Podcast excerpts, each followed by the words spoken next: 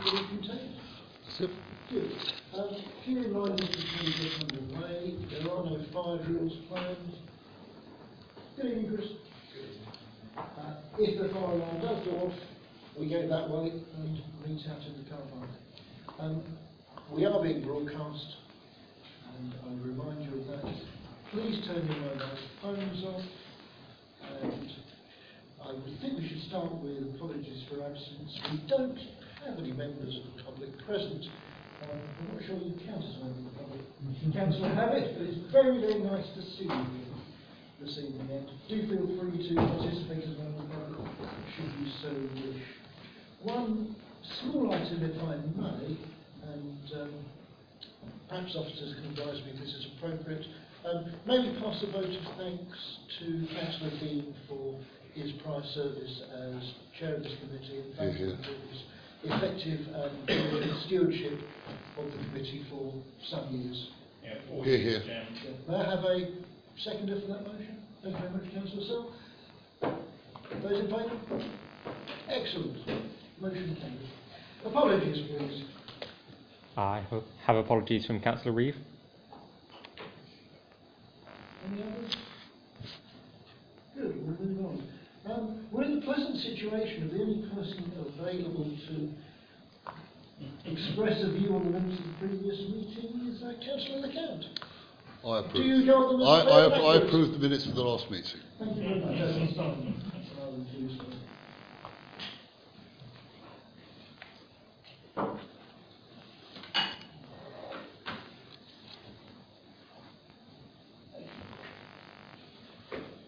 Good. Standing items, response to the, response to the executive to reports to the committee. We have none. And any matter referred to the committee in relation to calling of decision? None? No. Good. This is remarkably uh, prompt addressing of the items of business. So we'll move to item five, reflections on training. The floor is open. I would just like to say that uh, I thought the training was excellent and uh, it was really good because we didn't have it the last time I was in two years ago. But uh, I think those people were absolutely superb. So Yeah, I, I would agree with that. Uh, I have had training on scrutiny before, but this was the best that I've had. So well Yeah. done to the officers for appointing that person. Uh, I just add, Chair, um, sorry, That's all right. Please go ahead. I just add that it's not an easy um, subject. It uh, could be pretty dry if, uh, but the way that the presenter um, put it over, I thought was quite interesting, and uh, she uh, obviously was able to uh, hold people's attention in my view. you're here, Colin. Councillor Christiani. Yes, thank you, Chair. I, was pleasantly surprised actually. You've obviously got a group of relatively new councillors with the addition of those that have been there before, um, who seem to understand straight away, uh, I was surprised I got it myself, um, the role of this committee in being a, a critical friend to the executive.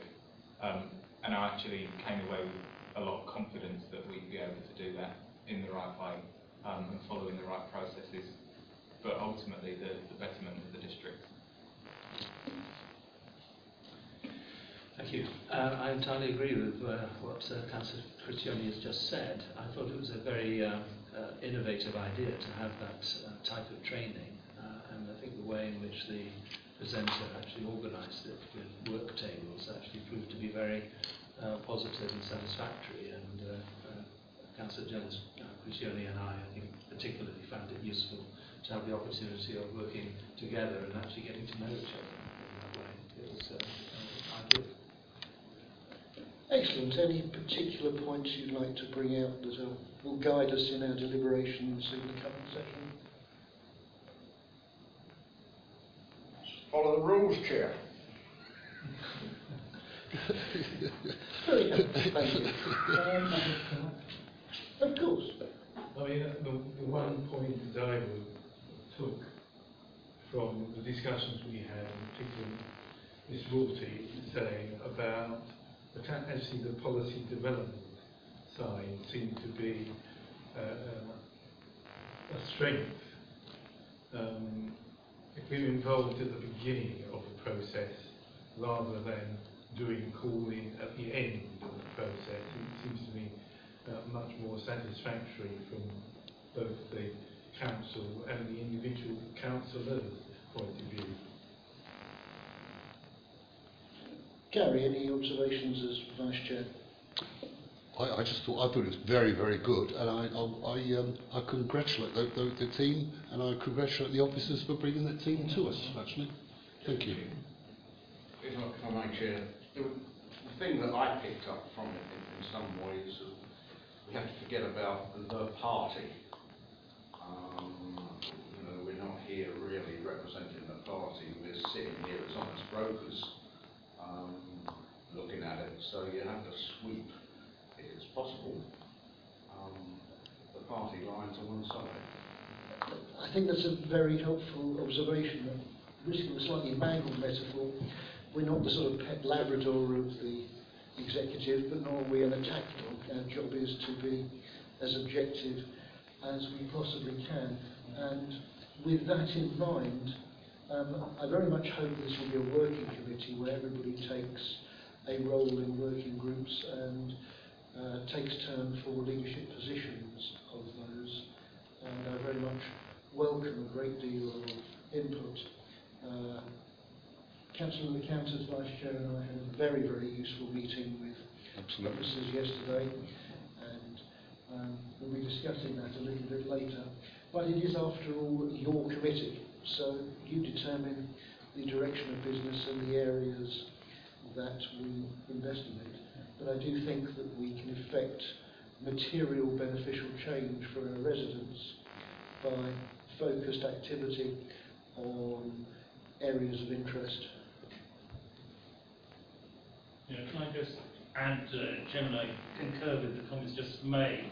Uh, I think scrutiny works best by consensus. There, it's not always been possible in the history of scrutiny's council. There are some past colleagues have wanted to very much just defend the executive uh, and not probe too much.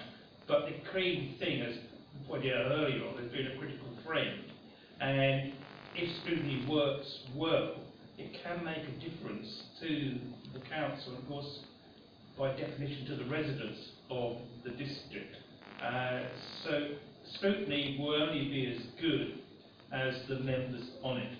And in the past, uh, some members did improve, but certainly for quite a bit of history of scrutiny, uh, not some councillors did really face high degree of emphasis or priority of the work of scrutiny, uh, because there may well be work groups, etc.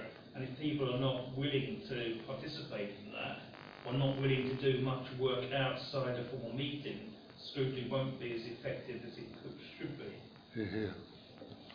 I think that's an excellent point about the amount of work that will be required out of outside of formal meetings, especially if we choose to progress some of the items that we've indicated are of importance and relevance. Um, if members are content, that may be that we've adequately covered reflections on training, and may I move on to Sorry, item six? So, Jim, just one small other point. I I think training should be seen as a continuous process. Obviously, something like we had, wouldn't do too often, but for scrutiny to be effective, it shouldn't be seen as a one-off for the lifetime of this council, because there's a huge amount to take on in scrutiny to understand. So I would hope that we continue to have training, uh, maybe of different nature to what we had uh, a few weeks ago, but I, I, just think that training should be seen as, a, oh, we've done it, it should be a continuous process. An excellent suggestion. Perhaps I could just uh, add to that by uh, commenting that in, in, in many professional ways of life, uh, one does actually undertake continuous Sure, professional training, and perhaps we as councillors might uh, seriously look at that on an annual basis so that we accredit it, or get Mm. accredited, as it were. Um, so I think that idea is not a bad, bad suggestion on your part. Could we recall that to take that matter forward, please? Thank you very much.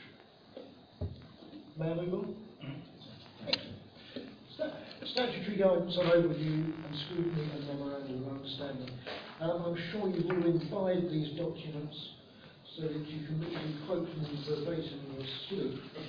so, if we take them separately, it's probably quite helpful.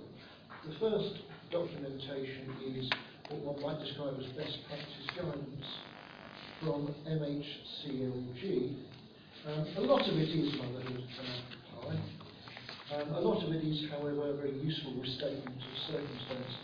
Um, one small point in the covering paper, uh, paragraph 18, um, officers have, have advised me that on reflection, they think the restriction they propose is perhaps a little too harsh, and we may wish to consider whether we wish to dilute that.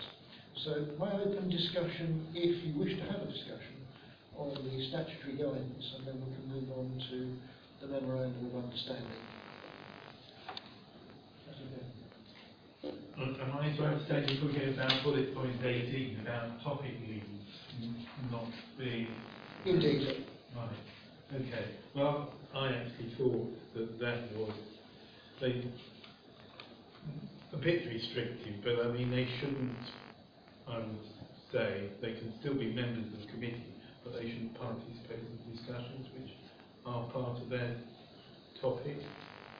In that, in that instance, is that the attitude you're taking, or you, you're going to say anything goes? Um, I I think the concern was that the restriction on research discussion um, was overly restrictive, that we wouldn't be really permitting ourselves to avail ourselves of informed Yeah. expertise if we're that restrictive. Uh, it might be appropriate to restrict involvement in decisions, but if we have people who know what they're talking about, it's probably reasonably prudent to uh, let them advise us. Thank you. Uh, my consideration would be the power behind these topic leads. What sort of what sort of remit will they have? Um, were they to have decision-making power in other areas of this council outside of the scrutiny? You might be thinking, well, we want to sort of preclude their involvement in any research or discussion where they may have a bias. That would be my only concern. I agree that perhaps it may be slightly harsh, but given it could be a, a run seal kind of job, you know, a topic lead, on a particular issue or subject, um, then I don't, I don't see why we wouldn't preclude them from research and discussion. But were they to have further powers, further controls within this council organisation, um, that would be where I, I would take issue. Okay. Uh, topic lead seems to be pretty vague at the moment. Um, so I don't know what the administration is proposing. Uh, for myself, I don't see why a topic lead, topic leader has to come from just from one group in the council.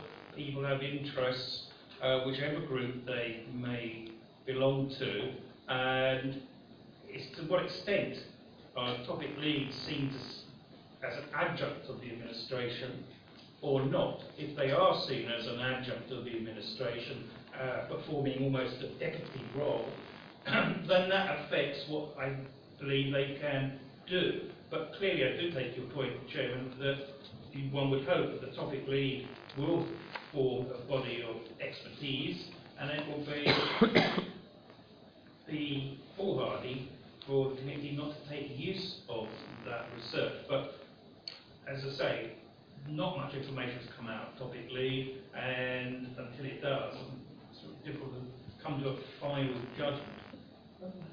If I could suggest, the incoming administration has made very clear that they wish to have a more engaged relationship with other members. And perhaps it's beholden upon us to take them at their word unless and until they prove to the contrary. Is that a reasonable I agree. position? So, you know, we trust them until they prove that they are not worthy of said trust. Sorry, rather blunt that, I do appreciate. No, I mean, I'm just concerned, about what happens when we get to the investment advisory committee? Are they classified as a topic lead and will we be able, will we be prepared to have them as kind of a resource, but not participating in any decisions and any scrutiny of their decisions?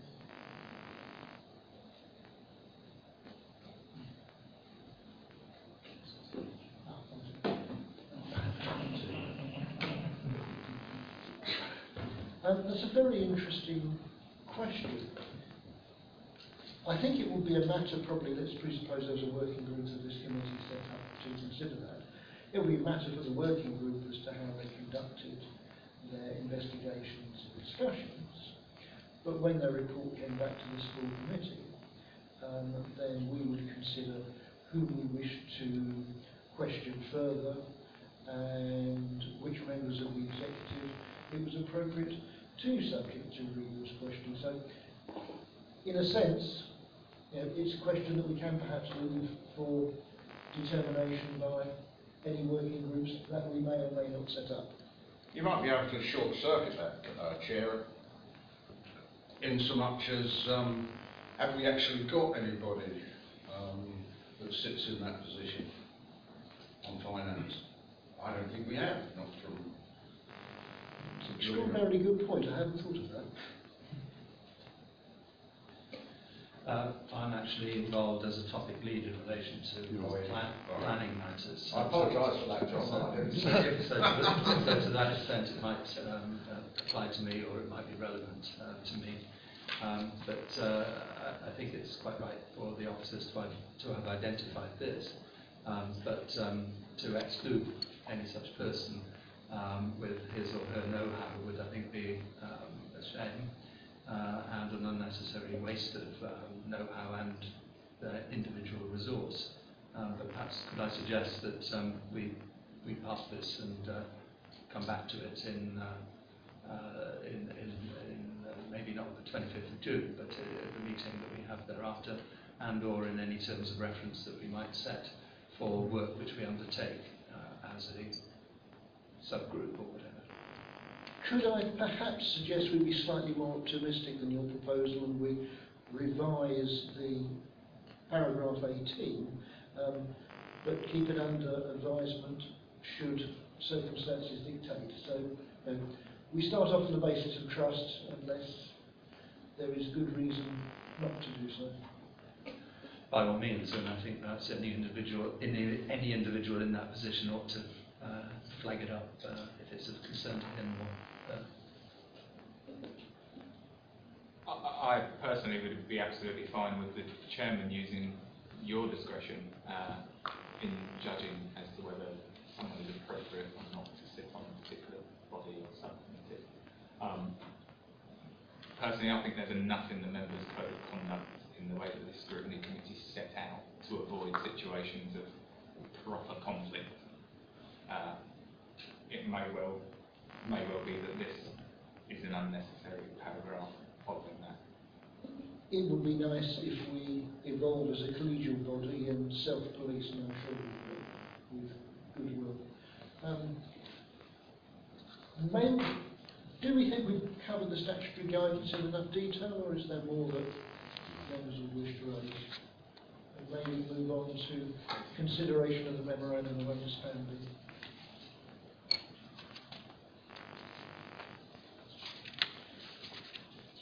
Any observations on the memorandum of understanding?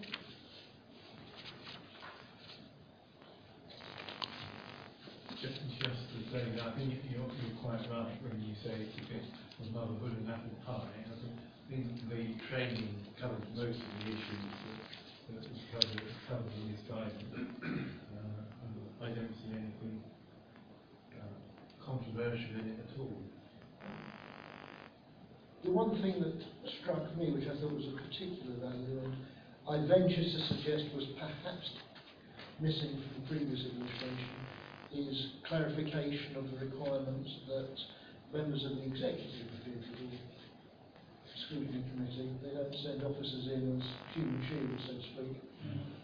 I'm sure you wouldn't wish to be referred to as a human shield, you know the sentiment I'm trying to express. Referred to as worse, Chairman. Um, Chairman, can I just come back on that as one of the few members along with Councillor Condon was uh, served on the scrutiny.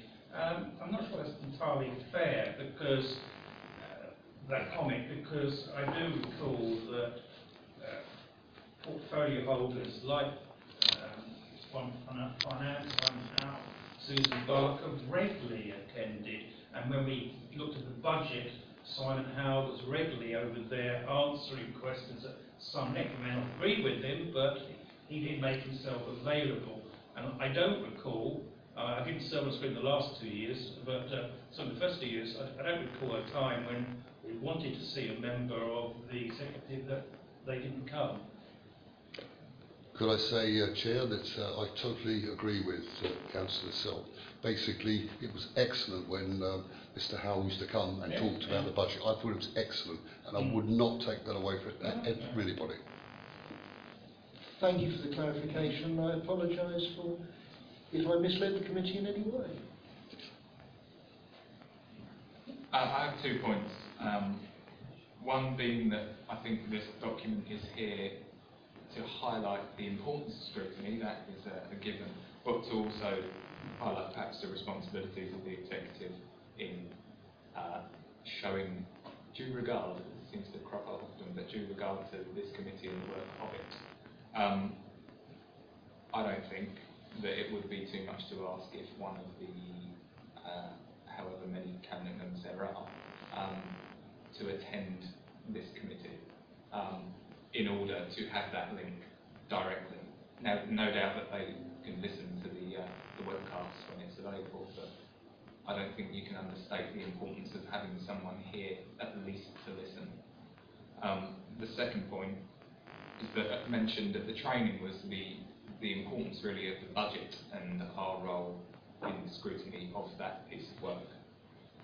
And within this memorandum of, un- memorandum of understanding, I am struggling, although I'm sure I could, uh, seem to can't find a place to, to put advance notice or publishing of the budget in good time for scrutiny review or something like that, just to make sure that we do get it in time.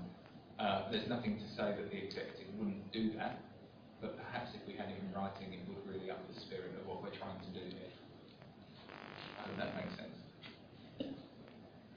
Uh, it might be helpful that they may well be going to do this, but certainly, uh, from my part, I, I'd like to, is, is there a job description for each of the portfolio holders? Uh, I think you tell us that you're a, you believe you're a topic lead for planning. Well, good, but uh, that's news to me, and, and I don't know whether there are topic leads appointed. But I think that in terms of clarity, and particularly when we should, as a committee, invite members of the executive when we're discussing a particular area of work that sits within their remit. But because the title's quite long, uh, I, I think it's, have they got a job description? I think we should ask them, because what, they, what is their role? And then we can see, yeah, that area of work that we're proposing to do, that fits within that particular cabinet member's jurisdiction. And I think a lot of people trying to get their head around all the various roles there. And again, I don't know about topics, uh, um, that- that I haven't seen anything that says so-and-so is a topic lead for this or that. So it's all rather unclear at the moment. Shall we ask Democratic Services if they'd be so kind as Yes. to provide us with Yes. a guide to such matters and the spec- specifics of responsibilities of members of the executive? Uh, as soon as I have that information, I can share it with you. Uh, I believe that it was still being worked on um, Correct. when I last heard about it. That's All right, good. correct. Good. Thank you. Chair, uh, before we close on that, I, I don't think it's, sorry, I'm just getting that habit. um, I, I think the cabinet are meeting, is it tomorrow night or the, or the following night? I, I think that it still could be tweaked. It's for them to sanction, I think, at the first cabinet meeting. So at the moment, things are still a little bit liquid, I think, as to some of the post holders. It's for our indication, we're not going to hold them to it, they're perfectly entitled as, should they so choose, to revise things, but just so we know who to talk to about what. Yeah. Mm. Chair? I, I think in actual fact, but as, as Councillor said, but basically tomorrow night lots of things are going to be discussed and that's certainly from Councillor Sell's point of view, very good point because where do we point and say, Yeah, yeah, come and talk yeah, to us? yeah. You know? So I agree with you totally and I know that it's actually on the agenda. Excellent. Any further comments on memorandum of understanding?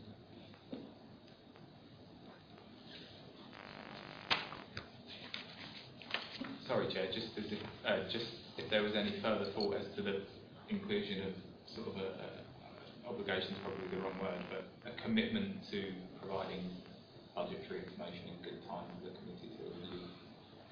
Um, I think that's probably something we can refer directly to Mr Webb for his advice and guidance on timescales. Absolutely. Thank you, Chair. I think, I think there, there's two parts to this. The scrutiny committee has always received in November uh, the type of report that they will be expected to look at in February and some guidance around their role and indeed as necessary, which will be this year, the precise roles of the way finance works, the different types of finance, so HRA, general fund, capital, etc. So we will take you through all that. And then you get the actual budget reports uh, February, the first week of February, so about a week and a bit before it goes to Cabinet. That's how it's traditionally worked. The Centre for Public Scrutiny, uh, when they came in back in February time, uh, did suggest that members might wish to consider setting up a budget working group to perhaps try and formulate ideas themselves to help guide the administration. If we're going to do that, then that would need to operate from about September time. So I think it, you know, it may be something the committee wants to discuss with the leader. Uh, there's some proposals around perhaps asking the leader and coming up under the next item. Thank you.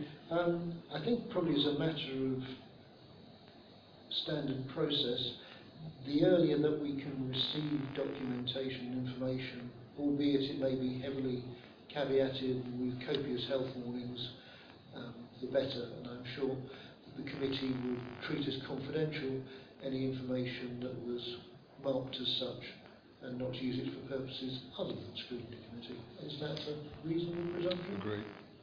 Thank you. If there's nothing else, we'll move on to the next item.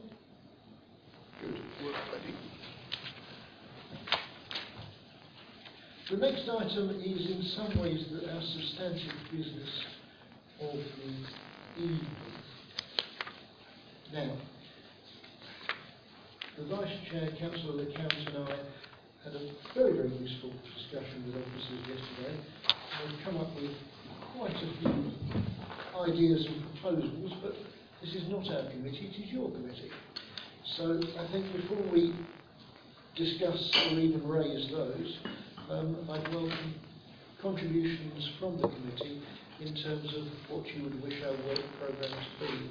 My observation in that respect would be I would prefer us to choose a smaller number of actions that we can do effectively rather than a larger number which we will by virtue of time and resource only be able to address superficially and we shouldn't underestimate the amount of work that there will be in certain areas of arguably necessary inquiry. So subject to that observation, Councillor Sewell, you wish to speak? I think. Yeah, uh, I totally agree, Chairman. We shouldn't bite off more than we can chew. Um, I think one would need to think about degrees of urgency and to what extent could this committee be a help to the executive and be a help to the council as a whole. And I know, I think I speak for Councillor Caden as well, is that we believe that given the administration's commitment to go and replace the cabinet system, then either they do the work or we should do the work in terms of a task and finish group, because it's all very well to say get rid of the cabinet system, but to what? And a number of councils, we don't have to reinvent the wheel, a number of councils like Chelmsford at the moment and Warwick are precisely thinking, planning to do what we are planning to do, and there is some good work that's been produced by the Centre for Public Scrutiny and called Rethinking Governance and the Local Government Information Unit. Uh, they've written a publication changing to a committee system. So there is some work out there, and a number of local authorities, such as Cambridgeshire, for example, and Basildon, have already done it. But I do think that someone's going to have to do this work, uh, because when we make that transition, which I'm in favour of, we need to get it as right as we can. And sorry, just to finish off, Jim, it will actually be quite time limited because if this administration, I think the leader said that he was planning to kick it in motion as soon as possible, and I think they needs to inform the chief executive by December of that wish to move from cabinet to another system. Clearly, that work would need to start pretty soon if it's going to be of any use. Thank you. Before we go any further, Mr. Rawley Yes, sorry, I just want to say in terms of this report, um, it was written before um, the training and the committee is actually some way further ahead with formulating its work plan than, than perhaps we anticipated. So um, if it comes to taking a vote, um, I don't think the timescales that are set out in this report are, um, you know, I think they're, they're longer than, than they need to be because I think, you know, given that you've already developed a long list at training, um, I don't think much time to settle on the work programme as perhaps is suggested in this report. And to amplify that, um, I'd rather we clarify our work programs, program as soon as possible to give maximum time for actual work. Councillor Gay. Can I ask uh, Mr. Audrey, I, I know that we've got two on this list, which is the major planning applications and fly parking, which were kind of inherited from the previous scrutiny. But I'd understood that there was a, a longer list than the previous scrutiny uh, committee had, and it would be actually quite useful to see what they had thought. that there might be some good ideas there. And I, I uh, had understood that the change of the governance system was actually one of the things which was on that long list.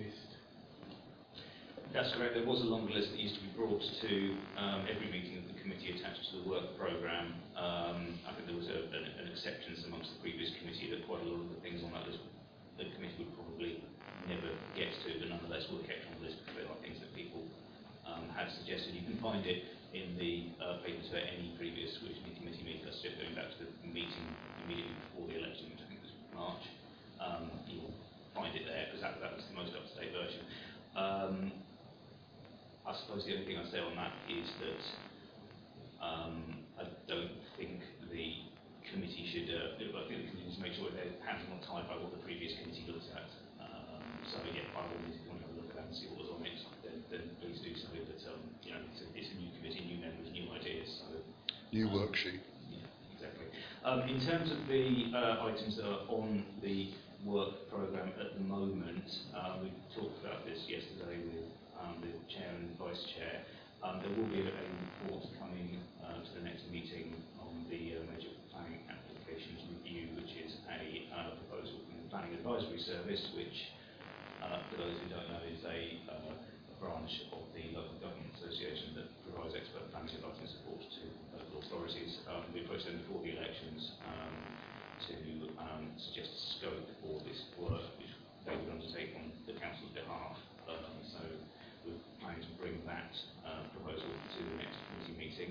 Um, we've been advised that the airport parking um, item uh, needs to be deferred from now until after the extraordinary council meeting. Now, when this was put together, the extraordinary council meeting was going to happen before the uh, before the scrutiny committee meeting. Now it's obviously happening afterwards. Um, and I think we need to have a discussion at some point about whether the committee wishes the local council tax support draft scheme to come forward, because again, that's something that um, the chairman, vice chair touched on yesterday. And we'll update members on those discussions once we've heard other proposals. Just a, a point of clarification, uh, Mr. Orty. You, you referred just then to the major plan applications work that the scrutiny committee undertook in the previous session. Um, earlier on in an email I received, uh, the intention with a proposal that perhaps we'll discuss in, in a second um, was to have a look at something similar, um, and that the thinking is to ask the planning advisory service to come back to review. Has that already been undertaken, and can we expect something soon? Uh, the planning advisory service has put forward what they see as being a, a, a stage, so it's, it, it, it's a look at existing processing documentation, so on and so forth. From that, they say they uh, will then be able to recommend what further work needs to be done in the second stage of review. So this, this first stage should be um, subject to the committee's agreement at the next meeting. Um, planning advisory service has indicated they can probably uh, get underway with that uh, in July and be in a position to report back to the committee in September with the outcome of that. As to um, additional uh, items, um, we three, that's Councillor Jones, Councillor Criscione and I have circulated, albeit rather uh, late in the day, for which we apologise, uh, a suggested uh, topic um, entitled planning obligations, uh, and we three would like to ask the committee to consider that as being something suitable for inclusion uh, as work as our work programme. I've had the opportunity to briefly review the document, and um, if I may say so, excellent piece of work, and you're clearly on the right lines. Um, can we discuss later in the meeting some points of detail and process with regard to that? But I think the overall principle is without question. By all means. Um, if I may, and there are no further comments on work streams, perhaps I can, with the help of uh, the Vice Chair, um, inform members of our discussions yesterday. Um, I'm pleased we appear to have got almost three out of, you know, we got three of the topics that have been raised already spot on, namely uh, replacement of the cabinet system, cabinet system and governance, um, major planning applications and planning in general. To take those individually, um, it is clear that it will be challenging to have a wholehearted change in the governance structure of the council.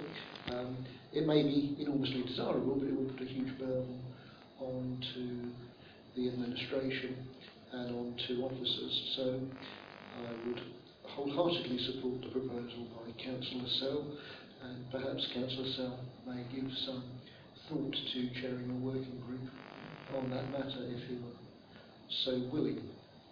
Um, to the major planning application, we can't do anything substantive until Stansted has been determined, and it would be foolish in the extreme to even think about um, that.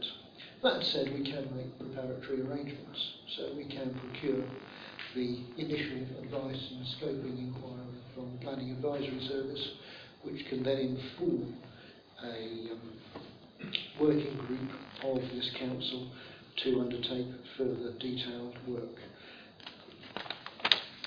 Applications of the scale and scope of Stansted are rare, but they are of profound significance to the district, and they may be less rare. We may face a similar set of circumstances in a few years from the airport.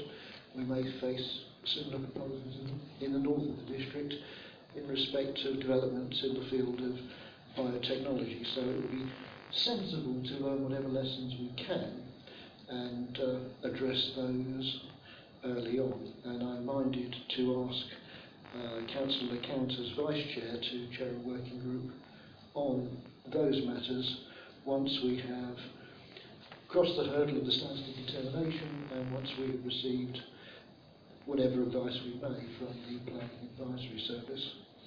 Um, I'm not sure how many members had the chance to read the document produced by my colleagues opposite, but it does touch on some areas of profound concern amongst many residents and indeed members about the conduct of planning in the generality, and specifically matters around Section 106, CIL and enforcement. By the same token, I am aware that the planning function is under stress and we don't wish to harm morale of hard-working staff who are facing adverse circumstances or to place burdens on those staff that would mean a diminution in the quality of service to residents. But notwithstanding that, I think there's a ready-made working group sitting opposite. Agreed. Agreed. And perhaps one of the gentlemen may volunteer to be chair of that working group. We had a range of additional suggestions at the training uh, evening. Some of those have, in a sense, self-liquidated and the matters have now been resolved. Um, the two outstandings I can see are the question of investment governance, uh, where we'll be inviting contributions from Councillor Fairhurst in due course, and an issue that was also raised about the, the balance across the district of delivery of services by the council and whether there was a mismatch between the de delivery of services in the north as opposed to the south. So my question would be whether members thought those two topics were worthy of adding to our workload, and if so, how we would organise that. If I can come back to that for a second, no, no, rather not. Let's um, let's deal with those matters, and then, if we may, we'll move on to some detailed discussion of our timetable and our meetings and what we may or may not choose to remove from our agendas. Any observations on the points I've made, please? I mean, I, I have just scanned the proposal from the three wise men. Um, That's I, I noticed we're not very well uh, gender balanced in this committee, um, but uh, I'm slightly concerned about running that in parallel with, with the major planning application um, research, because it seems to me that this is actually a subset of or a substream or thread that should be part of a much bigger um, review process. Um, this is very targeted, but it is part, it is the result, I would speculate, speculate of uh, the result of a big planning application decision.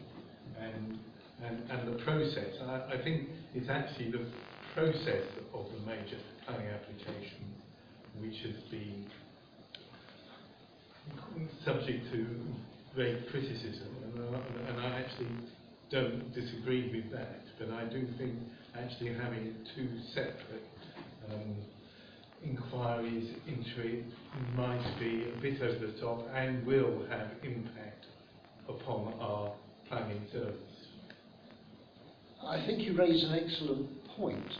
Um, the counter argument, which may have some validity, is that there's a difference in scale and scope between 3,000 pages of documents in respect of Stansted and the national significance of that, and the very important to individuals and to a community uh, questions of whether appropriate 106 notices, 106 agreements in respect of the development of 30 houses on the edge of a village have been reached. And although they're of the same family, they are somewhat different in import and influence. But it could be that that argument doesn't hold water.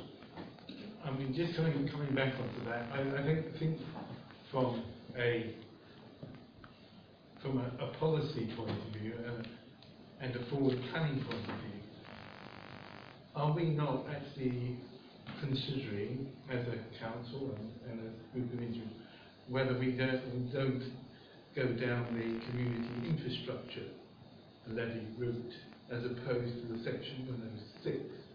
Should we not be looking at, at that as a solution to the 106 problem, which we all accept is a pretty flawed process, and if somebody builds one house and puts a impact on the infrastructure, shouldn't we be getting, as a wider community, some benefit from that building that house?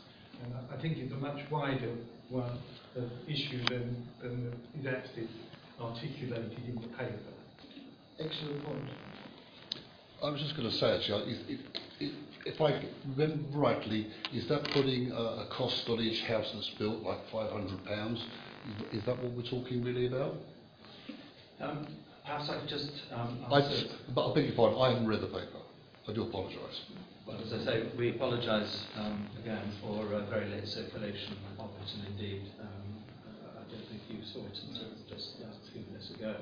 Um, but it is intended to be of very general application, just as a sort of a, uh, uh, on-high, quick and dirty view, if I can describe it uh, as that. Um, but it's not intended really to be restricted to major planning applications or anything of that sort, but just to provide an initial insight into how the system uh, of conditionality uh, has worked, whether that be by way of Section 106s or bills, but to provide that information to us and assess whether or not it has actually been working in practice for the benefit of the community. So it's a research exercise in the first place to, draw down the facts and the information and then move on to, into stage two to uh, formulate some further ideas uh, Okay. and so on. I would like some advice on from previous, uh, maybe the administration, the uh, officers might be able to help me here. I, I thought in, in the past there was a, something that was allowed where each house actually paid a certain amount of money into a pot um, each time. Is, is that correct? I, I'm sure I, I remember that. In actual fact, that's very similar to that, isn't it? So you, you build one house and you pay X amount of money, like 20% or something, whatever it was. Is that right, Richard? It's really not an area of expertise of mine, I'm afraid. I'm very sorry, but I wouldn't like to say anything that, uh, that proves not to be the case. I don't know if uh, Adrian has any even greater knowledge than I have. I, I think that's, that is the principle for the community infrastructure levy. So it's similar. Yes, but it's, uh, the, the CIL actually applies to every development. Okay.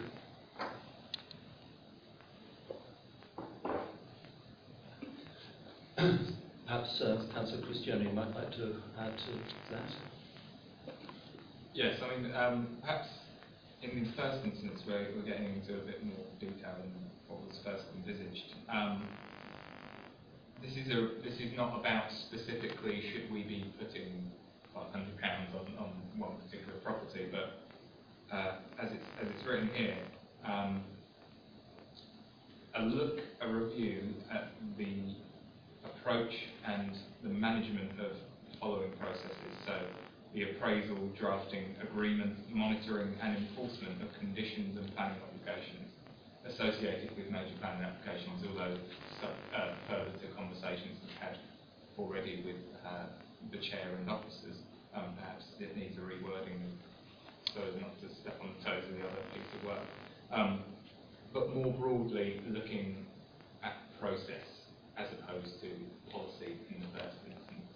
Um, I've no doubt uh, the, the, the willingness to get on with something like this will probably result in some sort of policy development as a byproduct. Um, but as a first step, looking at what we do as a council to uh, encourage the effective use of conditions and planning obligations. Okay. Are there any copies? I have a copy of the document. Thank you. Yeah. I've read myself in. I'm not sure we can reasonably uh, debate the specifics of the proposal, bearing in mind it was only circulated a few hours ago, but I think we can be confident that there is a consensus that we need to investigate major planning applications and we need to investigate the general planning process. So I would venture to suggest that the choice is, do we do that in one big lump, or do we do it in two lumps, Two which we ensure talk to them um, I would echo your words of a few minutes ago, Chairman. Uh, I, I would urge caution because these things do take an enormous amount of time for them to be done properly, and we should be careful what we take on. And because we're going to do something, we might as well do it well rather than very thinly.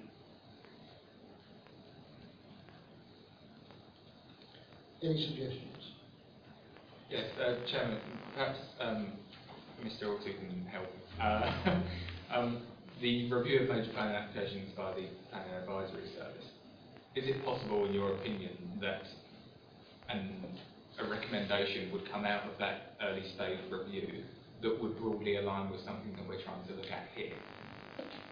It's, it's possible. Um, it, it's a bit difficult to say without, obviously, without seeing what, um, what, what, has come out with. I'd be surprised if there wasn't some um, alignment, but whether members are uh, feel that, that, that, that further scope of work would, cover what they wish to look at. Um, I'm not sure. I suppose it would be open for debate because, you know, to some extent, um, the, the, this first piece of work is based on um, a methodology that PAS have used in, in other authorities in order to, um, you know, have a high level look at documentation and processes and so on. Um, I think any further work, um, you know, it would be open for discussion with PAS about exactly, you know, they're working on the council's behalf. So um, in some ways, you know, up to us to say then this is what we want you to do. Could I make a suggestion? Could I suggest that um, the Vice Chair and um, one of the three wise men, I think it's you to determine which, uh, meet together and um, thrash out a draft terms of reference Good idea. for, let's call it this activity. I'm not entirely sure what I mean by this activity, but um, I think that's part of your task. And to bring those draft terms back to the 25th of June meeting for us to review in greater detail. Would that have some assent?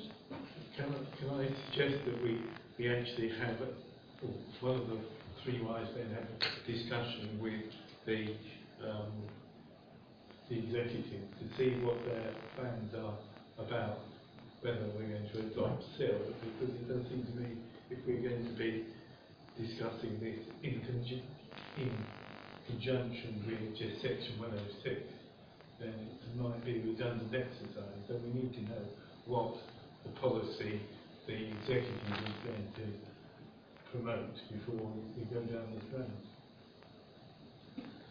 Uh, perhaps we can uh, uh, speak to the executive, to the officers, and uh, uh, as well uh, as well as the executive, and uh, have something available for 25th of June for consideration. So may we leave it to the three wise men to meet with the Vice Chair and do whatever they I deem think that's, appropriate I think that's agreeable. in time available. Good. So I that's concur. two, two items of business which we've made some progress on. Um, governance of, of reform, replacement, choose whatever you will, of the cabinet system. Um, Councillor Sell, would you be minded to give consideration to a draft set of terms of reference for that activity? Once again, working with officers. Yes, yes. Uh, Is it reasonable to ask you to bring that back by the 25th, or are we being a little um, overly demanding? There will be a meeting on the 25th, will there? Because there's a call-in. Uh, there is a meeting on the 25th. I think the 31st of July is the um, questionable one. Right, okay. Um, you know, I'm happy to do that. The, the only thing that does occur to me, whether if we're setting up groups, it doesn't necessarily have to be confined to members of the committee. Other members who are not on the committee, but who may want to have got an interest in the area, uh, can uh, get involved, aren't they? Yeah, there is provision for that in the Constitution. Um, the one thing I should say about this is um, we worked to some fairly long deadlines, and strictly speaking, the deadline Um, uh, reports to be ready for the meeting on the 25th is Friday of this week. So we're going to have to give a little bit of thought to how to uh, circulate any documentation because I appreciate that you're probably not going to have discussions and get this resolved by the end of this week. I think we can be very tolerant about circulation deadlines in these particular circumstances. And can I suggest that individuals self-nominate themselves for these various working groups to the indicated chairs so that we have those whose interests align with various areas. And if we have a surplus in some and a deficit in others, we'll just have to be a little more judicial. So that's three items.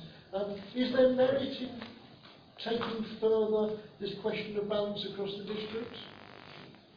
Sorry, Chair, just on the, um, the question of committee against cabinet. Um, that is a huge, It is huge huge. task. Massive. I colossal. Uh, I saw it at Cambridgeshire County Council. Uh, I'm a geek like that and I like to watch the process take place. And I mean, I wouldn't want to be in that room when they were discussing it, and quite clearly I, I've got a choice now. Uh, I guess I have. But does it warrant going above and beyond a subcommittee? Is that something really that this scrutiny committee as a whole should be looking at? I'm conscious of the resource um, that that would take up, but it really is a huge task and uh, conscious of Councillor Stell's point that we shouldn't be biting off more than we can chew.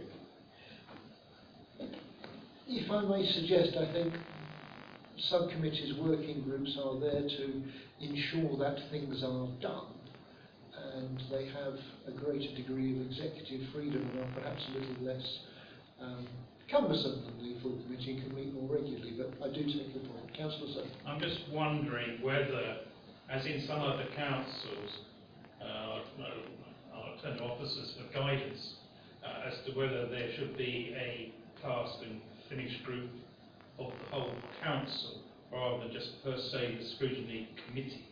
Uh, because, uh, as Councillor Criscione says, it, it is a huge, huge issue to look at. Okay, we don't have to reinvent the wheel. There's a lot of councils have already done it.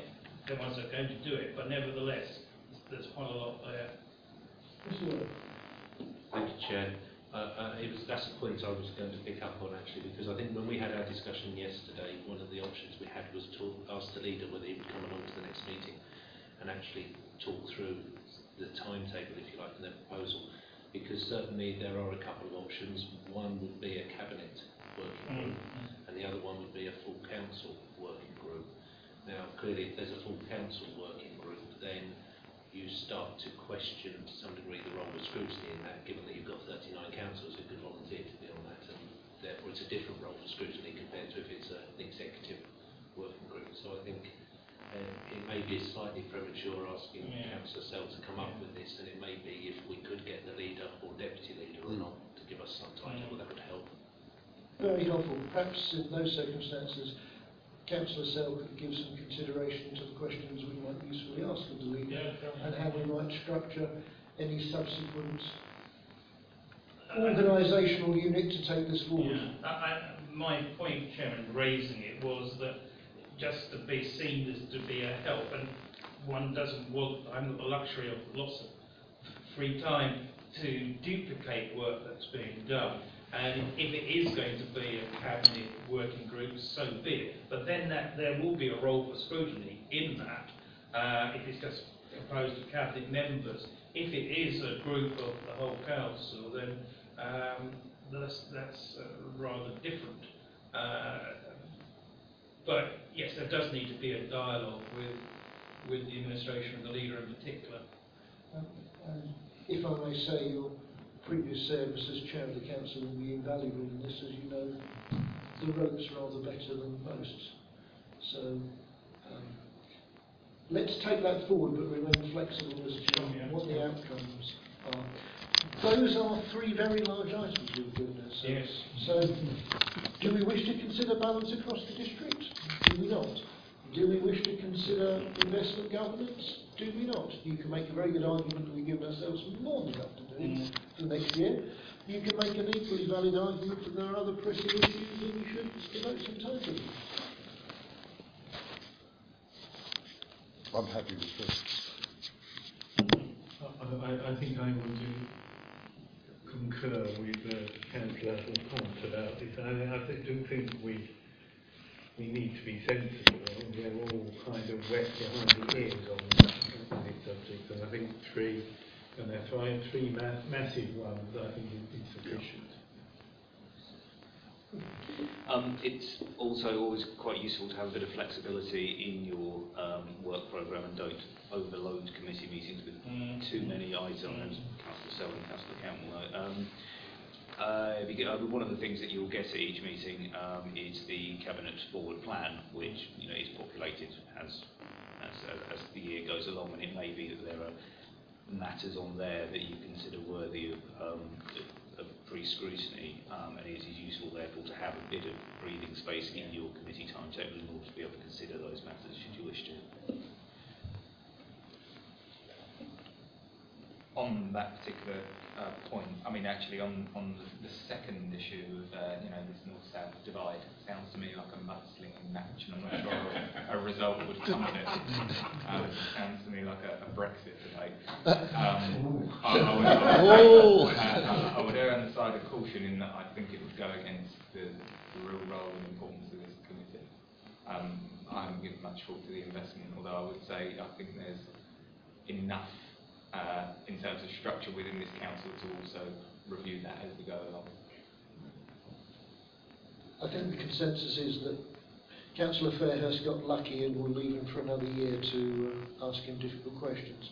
So, can we then agree that we'll be taking those, I say three, but it's two items of which one has two rather large subcomponents forward. Is everybody content with that? Uh, Can I second that, Chair? Thank you. All those in favour? Thank you. May I now turn to the 2019-20 and suggestions for a little bit of improved efficiency, quite what I mean, but I'm sure you get my drift. We have a meeting penciled in for the 31st of July. Um, we have no substantive business indicated for that meeting, and we're unlikely to have anything arising from Cabinet. Could I suggest that that meeting might be better scrapped and a further meeting in the autumn where we will have some more meaningful work from the activities we've just approved to take forward we can leave it to officers to determine when would be the most suitable time. Um, there, for is another a, meeting. there is a date um, for the, the, you you may have seen that there are a series of dates where the are meetings reserved for call-in, so we only use those. So there is one of those on the 31st of October. Um, so, yeah, with a half seven start, you should have time for trick or treating first. Um, so we, we could use that date for a uh, for an October meeting if that would be suitable for everyone. Interesting date. Quite. Uh, that's quite a handy segue into a question I had actually. Um, I know that there are a number of key decisions as part of the Cabinet Forward Plan. Um, what's the kind of protocol, what's the, the history behind that, and has this scrutiny committee generally put them on the agenda as a matter of course, and if there aren't any sort of controversial issues, we just say, okay, that's fine. Know. Yeah, I mean, I think in, in the previous committee it was um, rare for items to be pulled off the cabinet uh, forward plan to be looked at. It, it did happen occasionally, but generally speaking, um, we didn't um, select things from the cabinet forward plan to have a look at. There is a definition in the constitution of what constitutes a, a key decision. Um, but yeah, it, it was more. Um, it's more there for information, so um, that the committee is aware of what the executive is doing and what the executive is going to be looking at. But you know, if there is anything that is on there that you think is worthy of having a look at, definitely send it forward.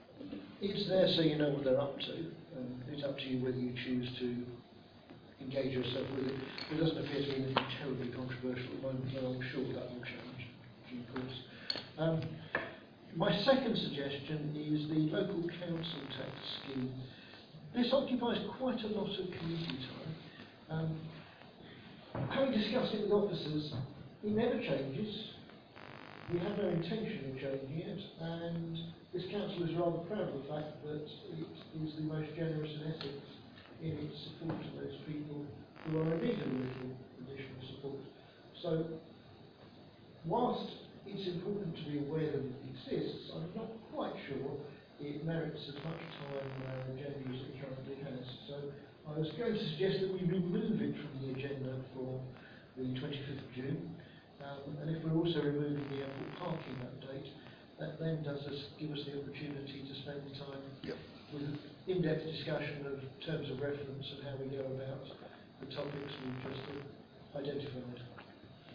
Can I, can I just clarify, Chair, on the LCTS scheme? Um, it has changed every single year. This is the first year where it will not change. There, are, there, there tend to be minor tweaks from the government around things like empty homes and that. There are no proposals for that this year, and the administration have indicated to me that they want to keep the scheme as is for its effect. It's the 2021 scheme, so it will be the same. So uh, it was fully scrutinised last year. I suppose the only question I have is we are legally obliged to consult on it. So we will consult, we will have the responses from that consultation. Do I take it you also do not want to be involved in the outcome of those consultations, which tend to be reported back in November?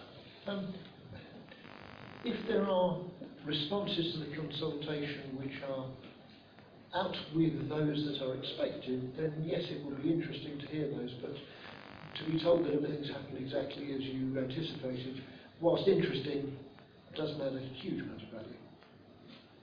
Thank you. Is there anything else anybody would like to discuss? If not, we may have reached the end of, I hope, an efficient and effective meeting. Here end, here end the first lesson. I'm going to keep this as a, as a record. Yes, you're. And very much, very much doubt in future will be quite uh, fast out the door. I think the officers have memories of scrutiny committees in, it's some years ago, which been going on for quite some time. Not recent meetings, but uh, I'm sure we'll find the opportunity to uh, engage in vigorous and robust debate sometime in the future. Um, thank you all very much indeed. Um, look forward to documentation for the 25th and please do feel free to circulate drafts by email for consideration and um, for comment. As I've said, um, Gary and I are insistent this will be a collegial and inclusive forum and so um, that's actually an excuse for saying you're going to do all the work. I'd like to congratulate the chairman, actually on your first meeting, and I look forward to really to working with all of you actually. Thank you very much. Thank you.